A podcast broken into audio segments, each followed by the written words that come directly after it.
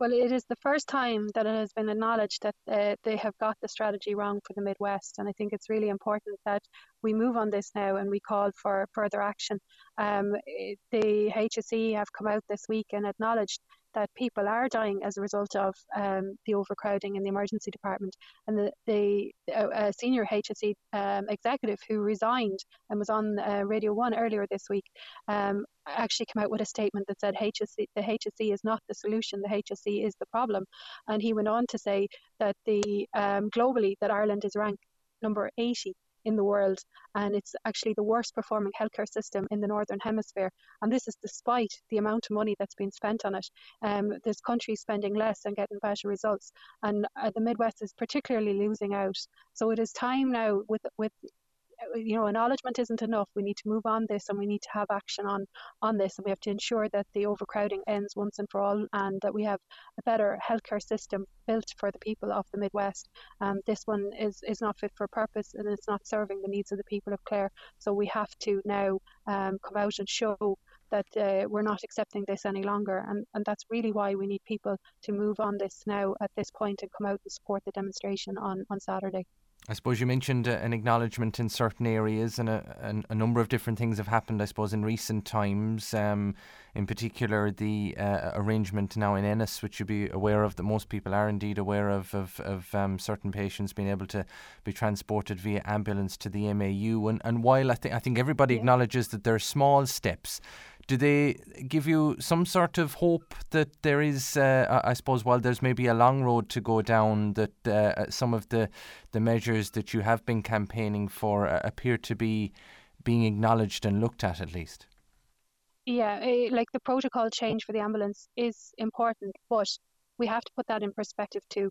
Um, it, it, it they, they have stopped surgeries in Ennis in order for to facilitate this change in protocol.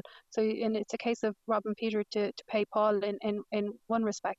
Um, the capacity in terms of beds and staffing are not in Ennis yet, and there's been no announcements of resources coming to support that initiative either.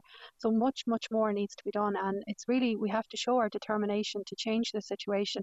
Um, you know, by coming out publicly and demonstrating on it.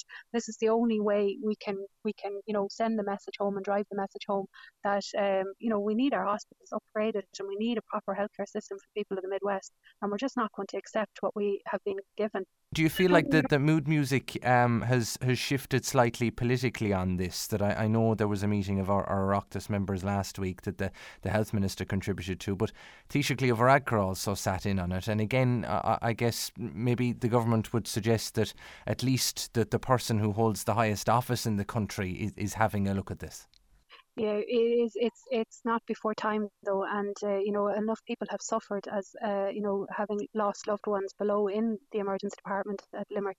Uh, you know, so it's time that attention was has been given to this um, this issue. It's going on far too long, and it's really because I suppose um, that the, the media has ramped up attention on it and um, because of the, the failings of the system and because people are suffering um, that the attention has been given to it now politically. But it's you know the, the, the politicians need our votes and in order for them to, to be re-elected uh, you know the people really have the say in that.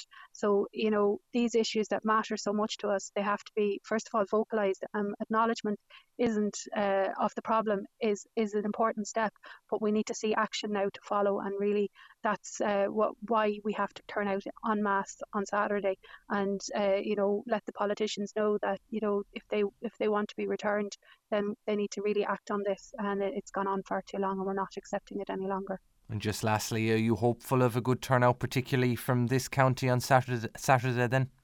Yeah, we, we are actually um, very optimistic. Um, we have um, been receiving a lot of uh, calls and texts of support, but you know every every parish needs to be represented at this because it, it impacts us all.